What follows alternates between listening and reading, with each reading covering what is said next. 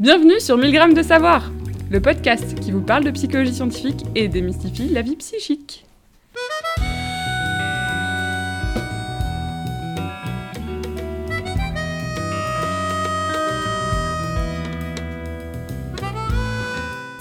Dans ce podcast, nous allons vous parler de la psychologie sociale. Aujourd'hui, le podcast va être présenté par Sarah Levaux, étudiante en master de recherche à l'Université de Lyon et actuellement en stage dans notre labo à Bruxelles, et de moi-même, Julia Ebalen. Mais cet épisode va à une autre particularité, à savoir que nous conduirons notre interview en anglais. Donc, notre invitée aujourd'hui est Yolanda Yeton, professeure à l'Université de Queensland en Australie. Elle a passé quelques mois ici à Bruxelles dans le cadre de la chaire internationale Frankie et nous voudrions profiter de cette occasion pour parler de ses recherches passionnantes avec elle avant son départ à l'autre bout du monde. Yolanda travaille entre autres sur deux thématiques particulières qui sont intéressantes non seulement pour la psychologie sociale, mais aussi pour notre société de façon générale.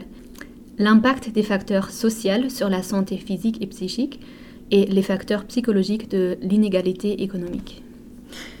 So, hello Yolanda and welcome to the podcast 1000 grammes de savoir. Uh, to start, we would like to ask you whether there was a specific event or anecdote which led you to do this uh, type of researches.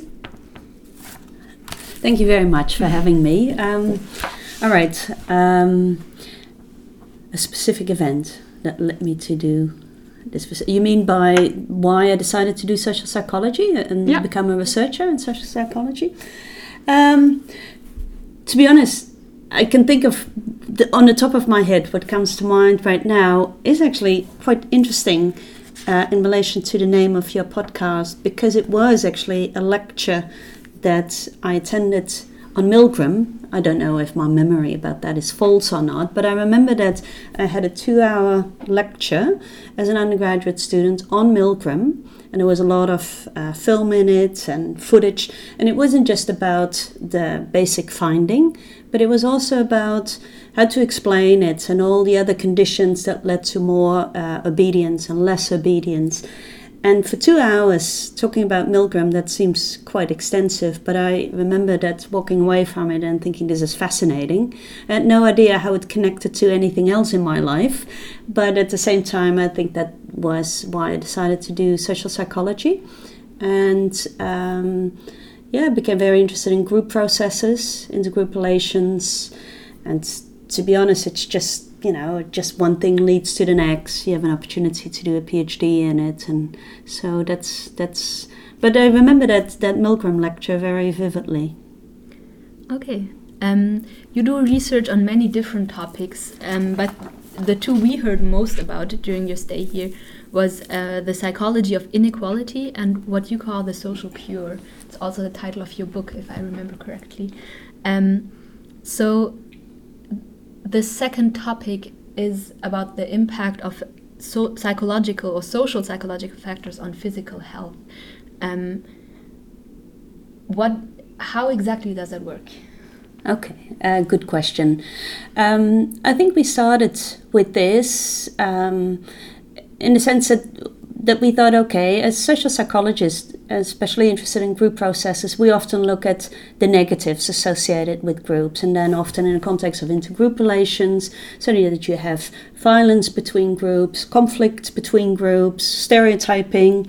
So it's always talking about groups as something that has well associated with all sorts of negative phenomena, right? And um, and it was quite interesting and very positive experience to also be able to work on, you know, why being a member of a group is good for your health and well-being and why uh, and and once we actually started studying that that you actually find that yes membership in groups is associated with better mental health lower depression lower anxiety and what we found rewarding there too is that um, you come across a lot of healthcare professionals who ask the same sort of questions, uh, and, and then you get a connection with people who want to say, So, how do we do that? How do we build groups then? And how can we actually harness those positive effects? So, um, I don't know if that's answering the question, uh, but Yeah.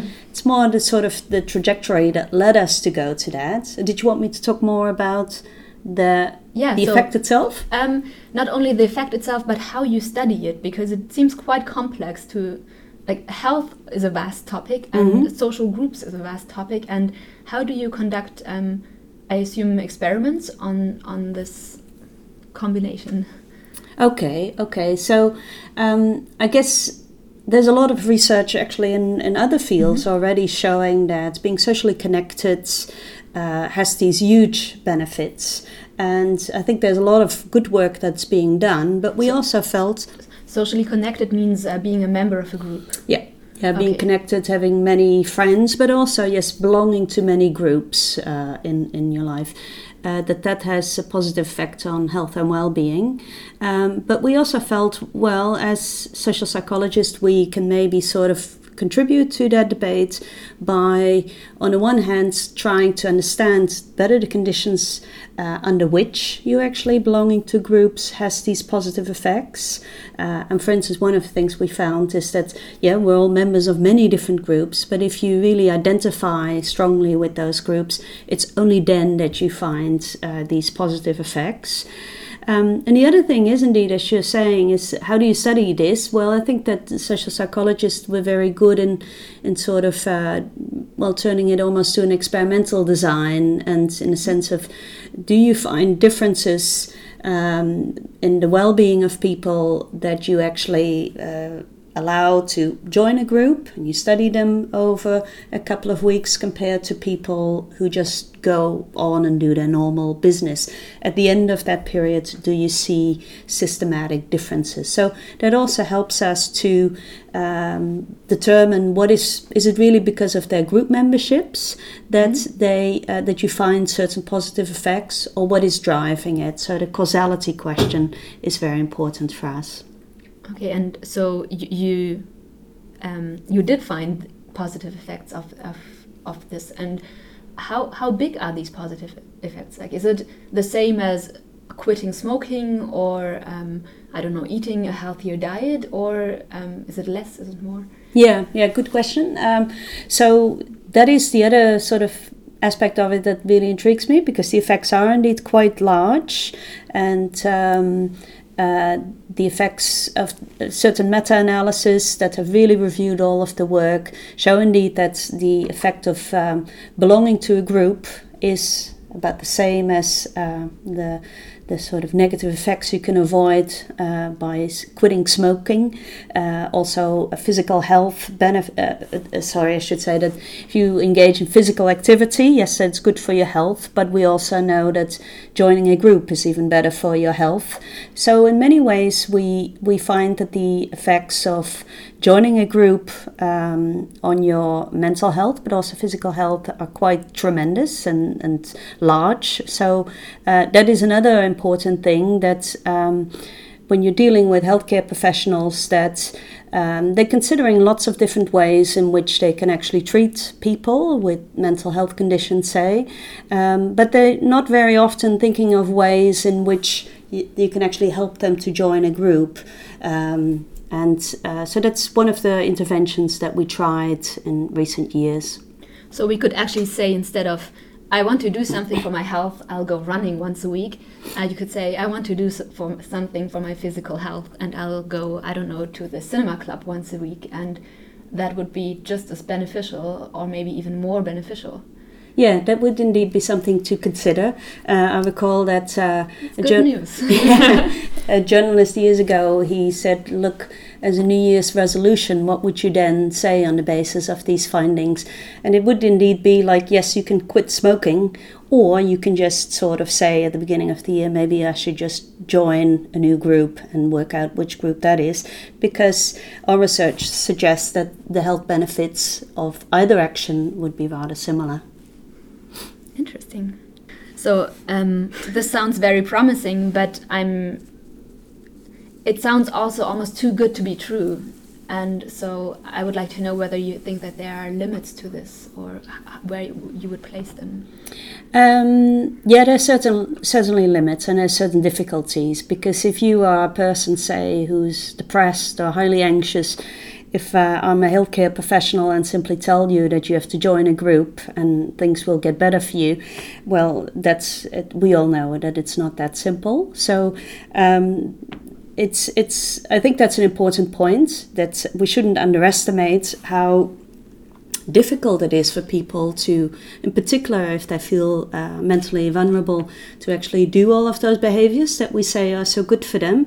So, in many ways, the interventions that we have designed are. Uh, uh, targeting this and trying to help people to make that first step to join a group. And then also, not any group is good for you, right? It has to be a group that uh, matches your interest is something that you are excited about, where you meet people that you identify with. And so there are a couple of boundary conditions for this effect, these positive effects to occur. So all of that is uh, requires quite a bit of attention and a bit of work with people. Um, at the same time, uh, so, so it is it is clear that if you want to what we call unlocking the social cure, the positive effects, you do need to think very carefully about how to do that and work pe- with people. At the same time, I would say that's the case with any type of intervention. Um, if I try and get people to become more physically active so that uh, they feel better and they become more healthy, you know, also there, you don't just give them a gym membership. You also have to work with them in trying to make that possible for them. And so I guess um, my response would be yes, there are limits and there's certain things that we should be aware of. But that's the case with every type of intervention. Uh, it's uh, it's it's being very aware also of, of the type of processes and the barriers that people might experience for these successful outcomes to emerge. So um, this is your, one of your big research topics, but the other one is inequality. Mm-hmm. And can you tell us more about what kind of inequality uh, you are is particularly interesting to you, or what your research topic, basically? Yeah, yeah. I, I think it's interesting because uh, in, in the research that we've been doing uh, ever, ever since my PhD, we've been very interested in all sorts of uh, forms of inequality, and that could be gender inequality, in particular, also a lot of focus on, uh, uh, well, uh, uh, ethnic inequality based on based on uh, race differences and the discrimination associated with it. But I became more and more interested in inequality that has to do with um, whether you're wealthy or poor, and that of course links quite closely to differences that people have, uh, uh, uh, different possibilities and opportunities that they have in life based on class, say. Um, uh, and that that actually is something that I think in social psychology we've only recently started to look at how important social class is for all of the outcomes that we face in life, and that can do with uh, education, but also, uh, right, educational um, achievement, for instance, for lower classes is much lower than for higher class uh, students. Um, so there are some real barriers if you come from a lower class. And I find the interesting aspect there too is that in many well, Western European countries, there's a bit of a denial that class is a, is a thing and that that still plays a role. So there's this, you know, we realize that, that race is a, is a, significant barrier for some people to uh, achieve particular outcomes, but it's only recently that we started to realize that that same actually goes for social class.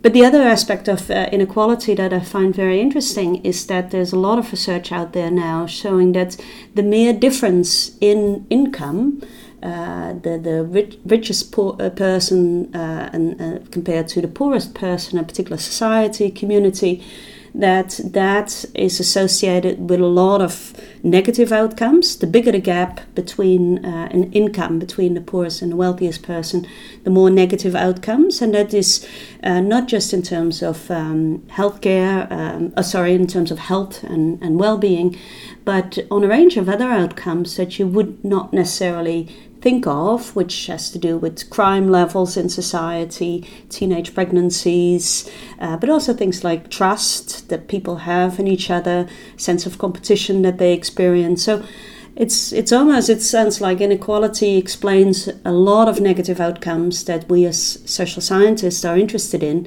So it seems to me as being something that really requires our attention, uh, and that's a bit what we're trying to do at the moment.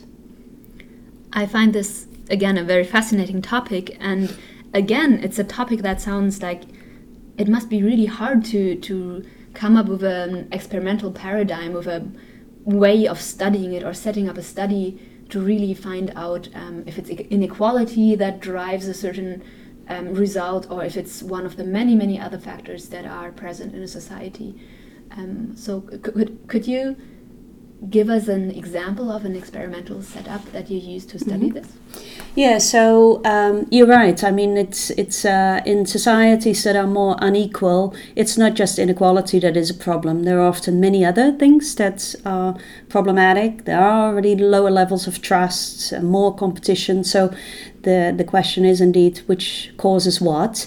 Uh, so as uh, because of that, we did try to uh, come up with an experimental setting where we allocate people to a, or we introduce them to a hypothetical society where we make some of our participants uh, uh, wealthy, others poor. Uh, but more importantly, what we do is we uh, tell them a bit about the society, and they either learn that society uh, that there are huge inequalities between the wealthies and the poor people, or that inequalities are much smaller. And we're simply looking then at basic responses. You know, how do people, what kind of society do they, do people think this is, and how would they respond if they get a new piece of information? Um, how do they respond to that? Do they think that, uh, or if they meet another person, do they think that they can trust this person or not? Uh, how do they see that person? And we do have some good evidence then that um, yes, inequality leads to uh, that you actually think that society is more competitive, more individualistic, uh, that people give priority to their own uh, to to their own goals over group goals, um, but also that you are other more likely if you meet someone new. Uh, that's that's a recent line of research that we're having. That you're actually more likely to um, want to know things about this new person that relate to their status in society. How much do they earn? Um, how much education have they got? So it's it's all related to stated related um, indicators. And in that sense, uh, we think it's uh, all of these findings correspond and are basically replicating other things that we see in the literature.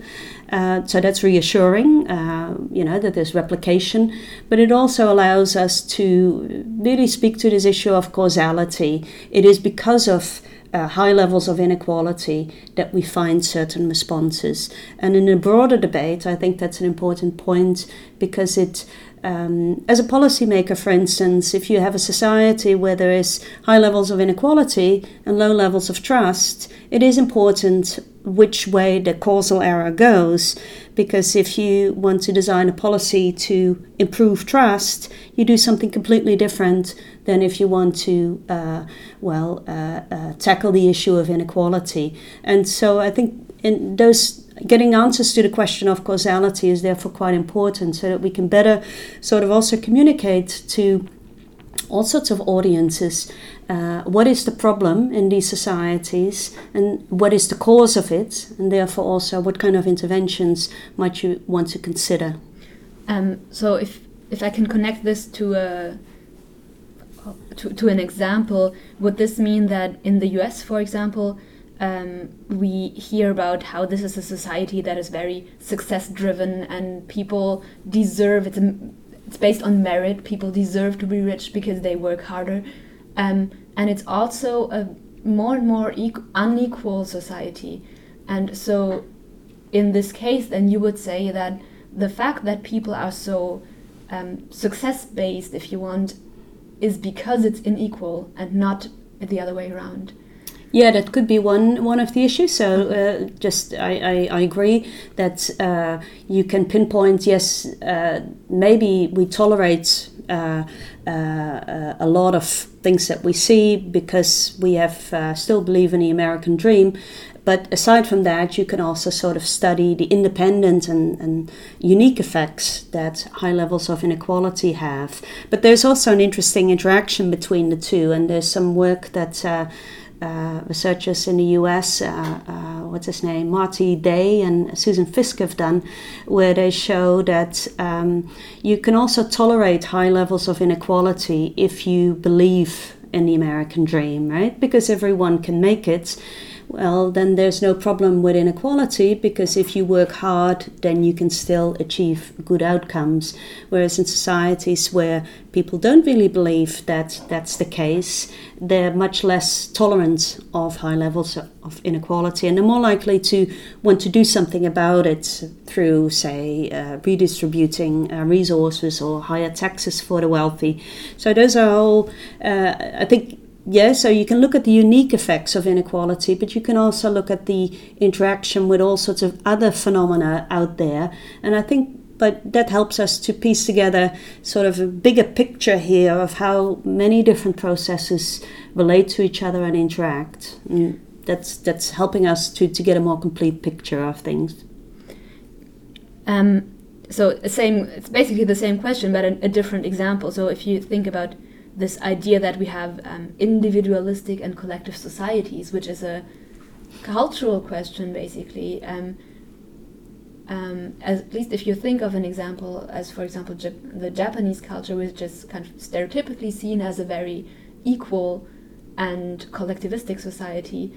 I, if I'm not mistaken, it's also a culture where you don't have a huge gap, but or not as big of a gap between rich and poor.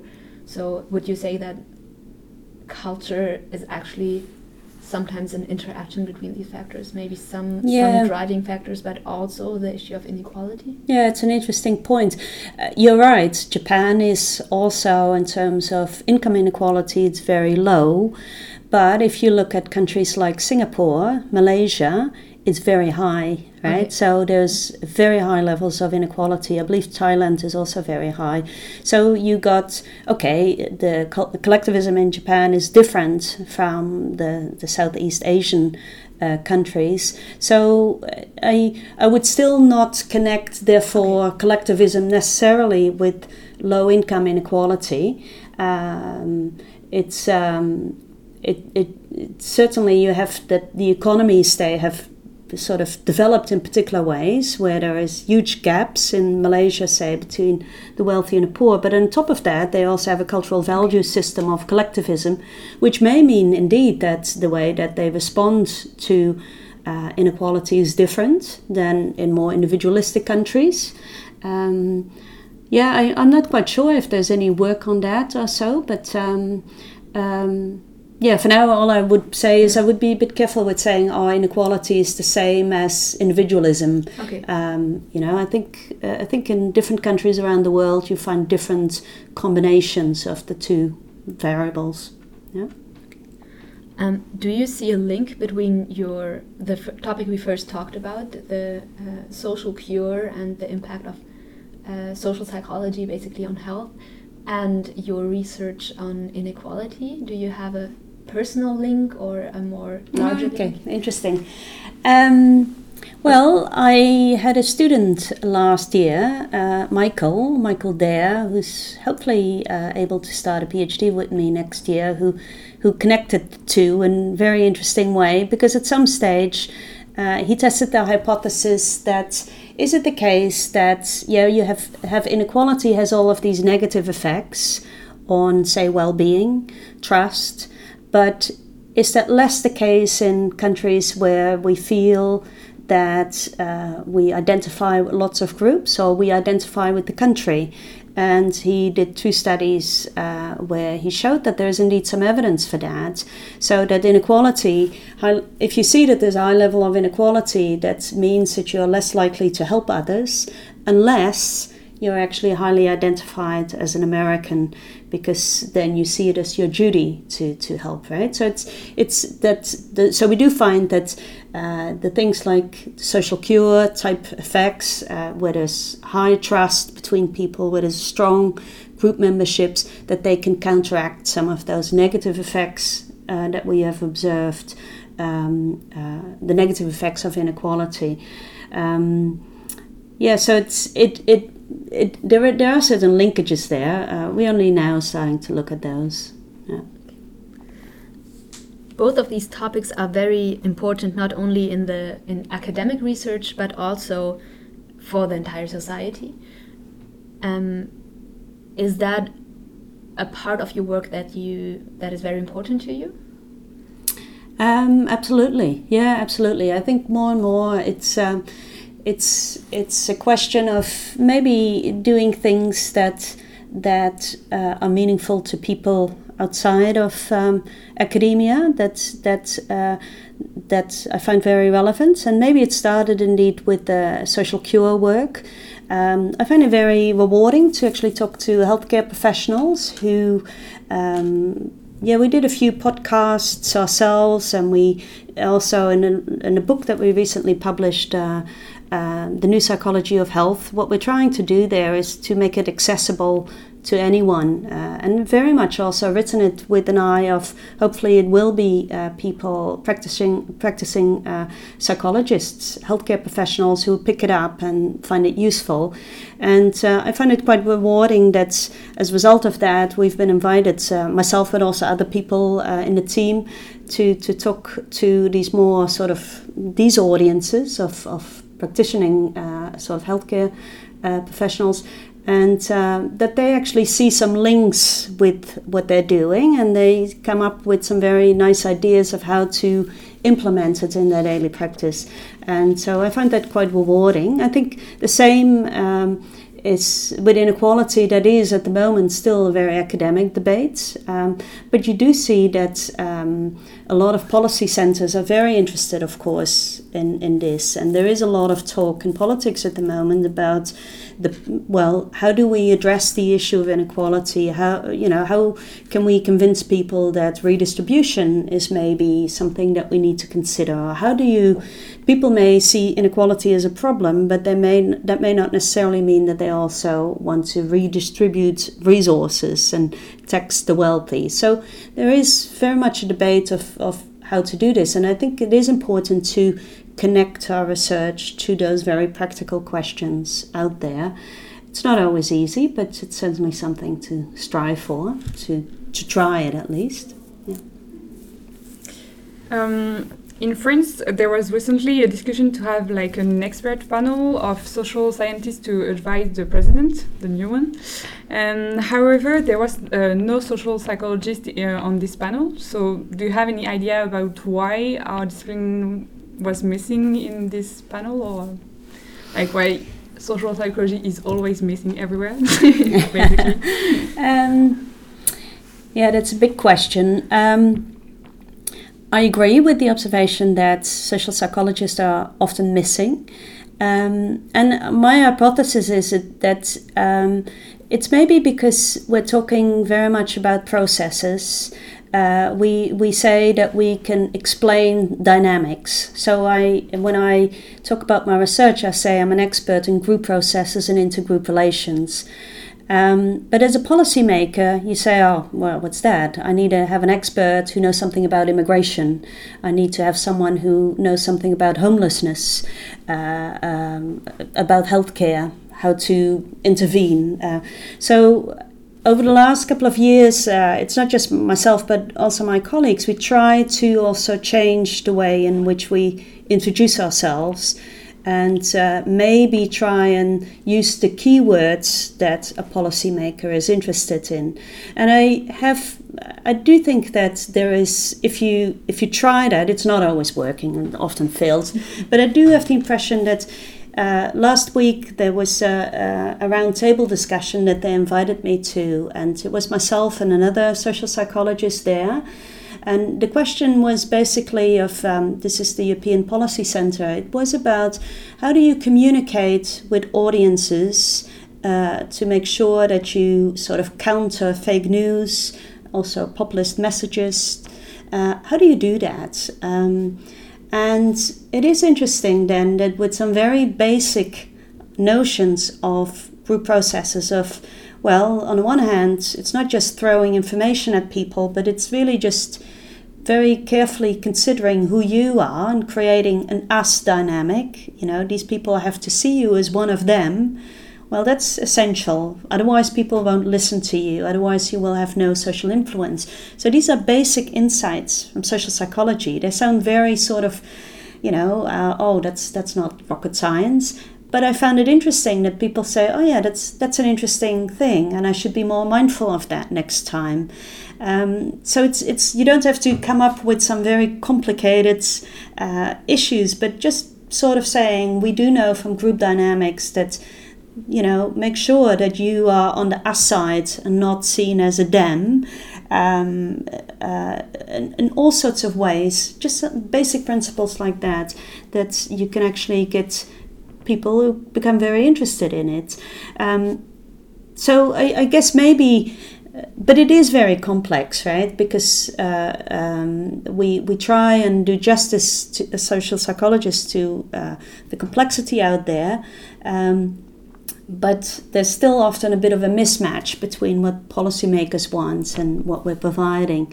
Um, just just one more example in uh, Australia, we also have um, the Prime Minister and Cabinet, they have a unit which is basically the, the nudge unit. In, in the UK, they have it too. Um, it was um, really advising, its behavioral economics unit, um, advising the government on all sorts of um, um, uh, issues of how can you actually change citizens' behavior? Uh, how can you make them uh, behave more healthily, but also donate blood? All of those things. So it's these small nudges to uh, how can you get people to to pay their taxes in time.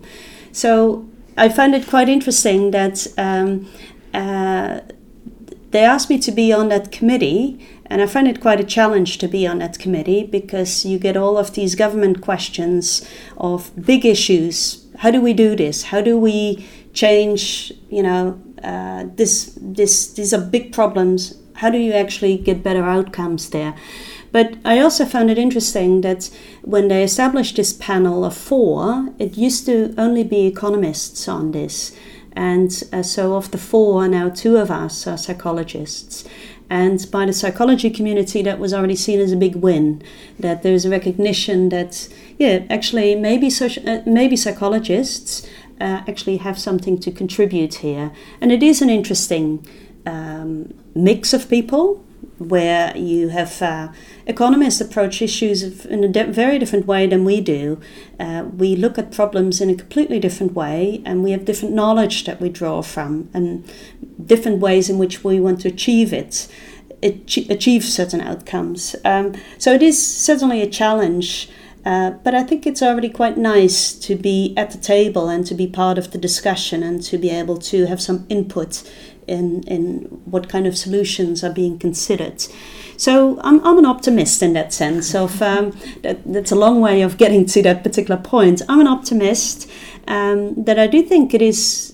Don't forget that these are these are big problems that that uh, you're dealing with, and um, maybe my recommendation would be is just maybe to stick to basics as a social psychologist. Don't try and do too much.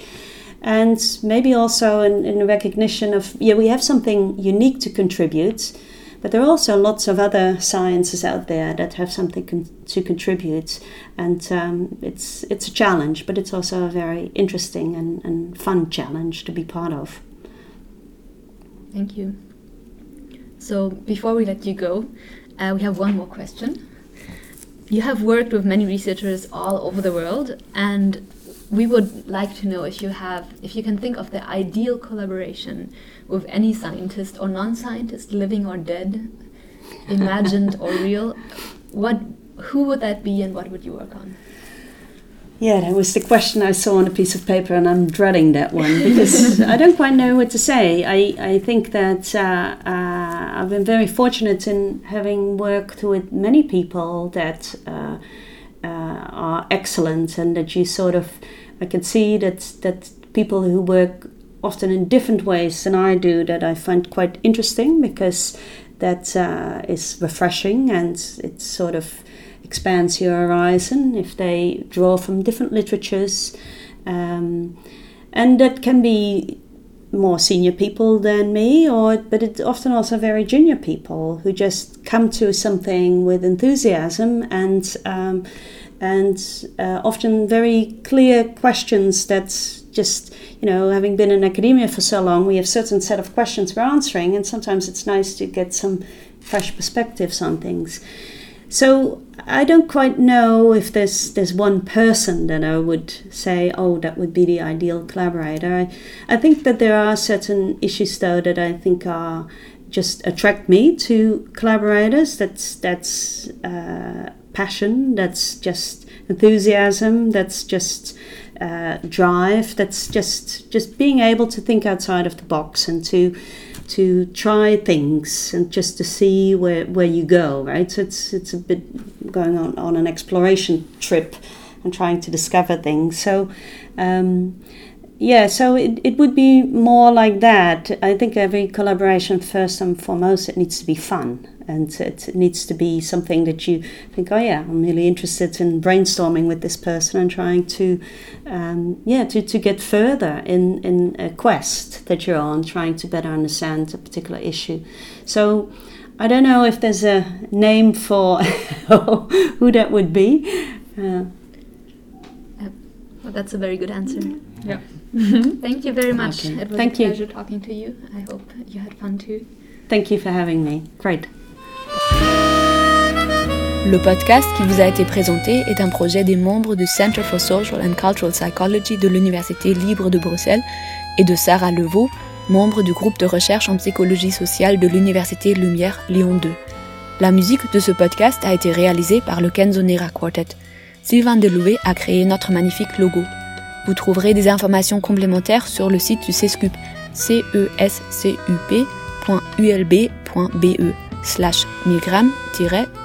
milgram-de-savoir-podcast. N'hésitez pas à nous contacter sur Twitter at mcscoop ou par mail via milgramdesavoir at gmail.com. Vous pouvez vous abonner à notre podcast sur iTunes, Stitcher, SoundCloud ou via votre application podcast favorite. Merci de nous avoir suivis et à la prochaine fois.